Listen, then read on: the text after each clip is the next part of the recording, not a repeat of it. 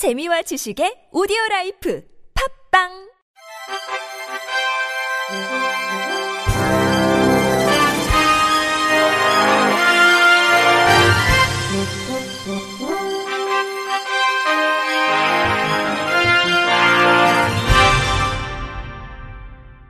청취자 여러분 안녕하십니까? 3월 다섯째 주 주간 KBRC 뉴스입니다. 출근길 지하철 시위를 둘러싼 전국 장애인 차별철폐연대와 국민의힘 이준석 대표의 논쟁이 격화하는 가운데 국민의힘 김혜지 의원이 시위 현장을 찾아 책임을 통감한다며 무릎을 꿇었습니다. 김 의원은 지난 28일 오전 8시쯤 서울 지하철 3호선 경복궁역에서 열린 전장현의 25차 출근길 지하철 탑니다 기자회견에서 시각장애인 안내견 조이와 함께 참석했습니다. 김 의원은 정치인의 한 사람으로서 책임을 통감한다. 공감하지 못한 점, 적절한 단어를 사용하지 못한 점, 정치권을 대신해서 사과드린다. 정말 죄송하다며 무릎을 꿇었습니다. 이어 또한 불편함을 느끼고 계신 시민분들께 죄송하다. 출근길 불편함, 상상만 해도 짜증나는 일이라며 정치권이 해결하지 못한 일 때문에 여러분들이 불편을 겪게 해서 죄송하다고 지하철 이용객들을 향해서도 고개를 숙였습니다. 이날 함께 현장을 찾은 정의당 장혜영 의원은 정치권의 책임 방기를 지적하는 시위에 여당 대표가 모욕적 발언을 한 데 깊은 유감을 표한다며 이런 목소리가 이준석 단 한 사람의 의견에 불과하고 국민의힘 공식적 입장이 아니라는 소리가 자당 내에서 나오는 것이 필요한 민주주의의 모습이라고 말했습니다. 대통령직 인수위원회 관계자들이 장애인 이동권 보장을 촉구하며 출근길 시위를 하는 현장을 찾아 면담하고 시위 중단을 요청했습니다. 단체 측은 출근길 시위 대신 삭발 투쟁에 나섰습니다. MBN 배준우 기자 보도입니다. 이미자 인수위 사회복지문화분과 간사와 김도식 인수위원이 출근길 지하철 시위를 하는 장애인 단체 관계자들과 만나 면담을 했습니다. 단체 관계자들은 장애인 자립 지원을 위한 예산 편성, 이동권 제도 개선 등 요구 사항을 전달했고 인수위 측은 심도 있게 검토하겠다며 집회 중단을 요청했습니다. 인터뷰 최용기 한국장애인 자립생활센터 협의회 회장. 21년 동안 뭐 장애인 이동권이 보장이 되지 않은 부분, 장애인 권리보장법이라든가 이, 이 탈시설 지원법 이미 다 발의됐던 내용들입니다. 국회에서 지금 잠자고 있고. 인터뷰 이미자 인수위 사회복지문화분과 간사. 다른 우리 또 권리를 찾는 데 대해서는 저희도 실컷 같이 저희가 또 심도 있게 검토하고 또 계속 소통하고 할 테니까 오늘부터 좀 시민들에게 여러 가지 불편을 주고 있는 분들은 좀 푸시고요. 또한 시민을 볼모로 잡는다며 비판한 이준석 국민의힘 대표에 대한 사과도 요구했고 이는 이 대표에게도 전달된 것으로 파악됐습니다. 이준석 대표는 앞서 지하철 운행 지연을 발생시키지 않도록 하는 게 애초에 요구사항이었다며 볼모 표현은 사과의 대상이 될 수 없다는 입장을 밝혔습니다. 장애인 단체 측은 오늘부터 출근길 시위를 멈추고 대신 4월 20일까지 책임있는 답변을 촉구하며 삭발 투쟁에 들어갈 예정입니다. MBN 뉴스 배준우입니다. 더불어민주당 지도부가 4월 임시국회에서 장애인 권리보장법, 장애인 탈시설 지원법 등 장애인 권리 관련 법안을 본격적으로 논의하겠다고 밝혔습니다. 박지연 공동비상대책위원장과 박홍근 원내대표 등 민주당 지도부는 국회에서 권달주, 박경석 전국장애인 차별철폐연대 상임 공동대표 등과 간담회를 하며 이같이 밝혔습니다.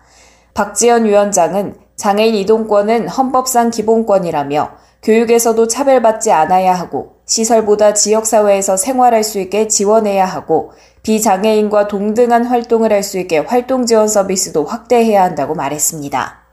이어 장애인이 불편한 몸으로 시위하게 된 건 모두 정치인들이 태만했기 때문이라며 민주당을 대표해 전장현 여러분께 사과드린다고 했습니다.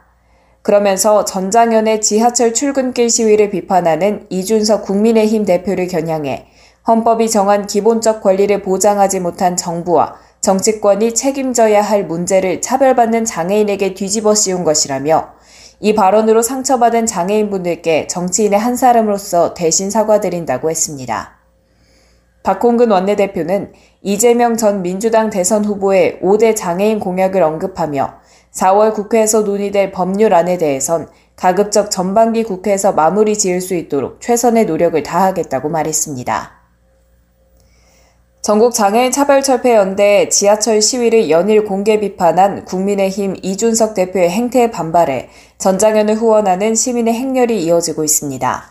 시민들은 서울교통공사의 SNS 공지를 인용해 후원을 인증하거나 샵 전장현 후원을 해시태그를 통해 후원 릴레이에 동참했습니다. 후원자들은 당연한 권리가 모두에게 당연한 것이 될 수 있길 시위 공지만 할 게 아니라 장애인 시민의 이동권 보장을 위해 대책을 내놓아라. 전장현 연대해요 등 메시지를 함께 올렸습니다. 이들은 500원이든 1000원이든 좋으니 여러분도 석유공의 투입마다 전장현 후원 캡처를 첨부해 지지와 연대를 표시해 주시면 감사드리겠습니다. 끝까지 함께 투쟁합시다 라는 릴레이 문구를 덧붙이며 더 많은 연대를 촉구하기도 했습니다.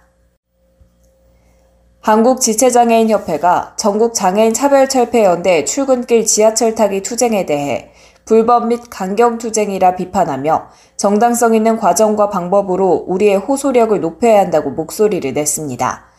이들은 지난 29일 오후 국회 정론관에서 기자회견을 열어 그간 우리 협회는 전국 최대 장애인 당사자 단체로서 최근 우리 사회 일각에서 장애인 행위와 관련해 벌어지는 일련의 사태를 바라보며 더 이상 침묵할 수 없어 직접 나섰다고 말했습니다.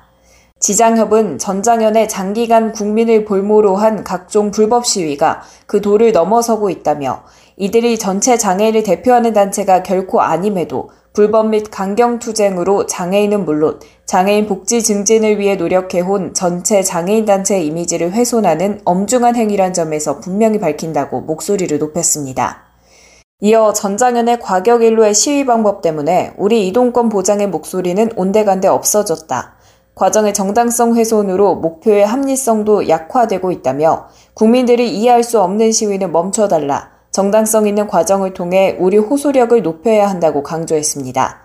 이와 더불어 지장협은 정부의 미온적인 장애인 정책에 대한 개선 요구와 정치권의 무책임한 태도를 지적하며 관련 입법을 함께 촉구했습니다. 국가인권위원회가 어제 차기 정부에서 추진해야 할 10대 인권과제를 제20대 대통령직 인수위원회에 전달했습니다.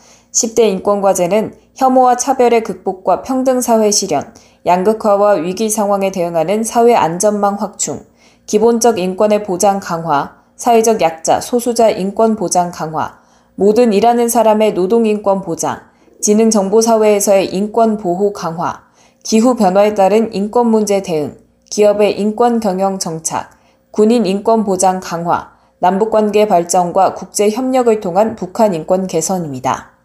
이중 장애인 정책 과제로는 사회적 약자 인권 보장 강화 카테고리 속 장애인 인권 보호 증진이란 이름으로 총 4개 정책이 포함됐습니다. 구체적으로 장애인이 차별 없이 안전하게 노동할 수 있는 환경 조성, 장애인 이동권 및 정보 접근성 강화, 정신장애인 인권 보호 및 증진, 장애인의 탈시설 및 지역사회 통합 기반 구축 등입니다.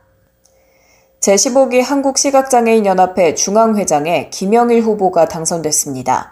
조선대학교 사범대학 특수교육과 교수이자 제1대 국립장애인도서관 관장을 역임한 김영일 후보는 공약으로 장애인 활동지원 서비스 종합조사 개정, 65세 이상 활동지원 서비스 허용, 가족 활동 보조 가능을 제시했습니다. 또 회원관리 시스템을 구축하고 등록 절차를 간소화해 전국 어디서나 대표 번호로 장애인 콜을 이용할 수 있도록 할 것과 함께 장애인 생활이동 지원센터를 시각장애인 지원센터로 변경해 소규모 복지관 기능을 하도록 할 것을 약속했습니다. 김영일 후보는 당선 소감을 통해 중앙회장은 결코 명예나 권력을 위한 자리가 아니고 무거운 책임감이 있는 험한 길일 수 있다면서 시각장애인의 권익을 찾고 내부를 개혁하고자 한다고 말했습니다. 한편 김영일 신임 회장 임기는 오는 2026년 3월까지입니다. 금융감독원이 생애 주기별 금융생활 가이드북 개정판을 점자도서와 오디오북으로 제작했다고 밝혔습니다. 생애 주기별 금융생활 가이드북은 생애 주기를 5단계로 구분해 단계별 주요 재무 문제와 대처 방법을 소개한 책으로 사회 초년기, 신혼기 및 자녀 출산기, 자녀 학령기, 자녀 성년기 및 독립기, 은퇴기 등 5권으로 구성됐습니다. 가이드북은 시각장애인이 쉽고 편리하게 이용할 수 있도록 기존 책자의 표, 그래프 같은 시각 자료를 최대한 서술식으로 변환했으며 장애인 전용 금융상품, 시각장애인용 디지털 OTP 이용 안내 등 맞춤형 정보도 담겼습니다. 이용자들이 가정에서도 점자 정보 단말기로 가이드북을 이용할 수 있도록 전자 점자 도서 파일도 함께 제작됐습니다. 가이드북 점자 도서는 전국 맹학교, 특수학교, 점자 도서관, 시각장애인 복지관 등 관련 기관에 배포될 예정이며 금감원 이금융교육센터와 국립장애인도서관 홈페이지에도 전자 점자 도서와 오디오북 파일을 다운받아 이용할 수 있습니다. 이상으로 3월 다섯째 주 주간 KBRC 뉴스를 마칩니다. 지금까지 제작의 이창훈, 진행의 최유선이었습니다. 고맙습니다. KBRC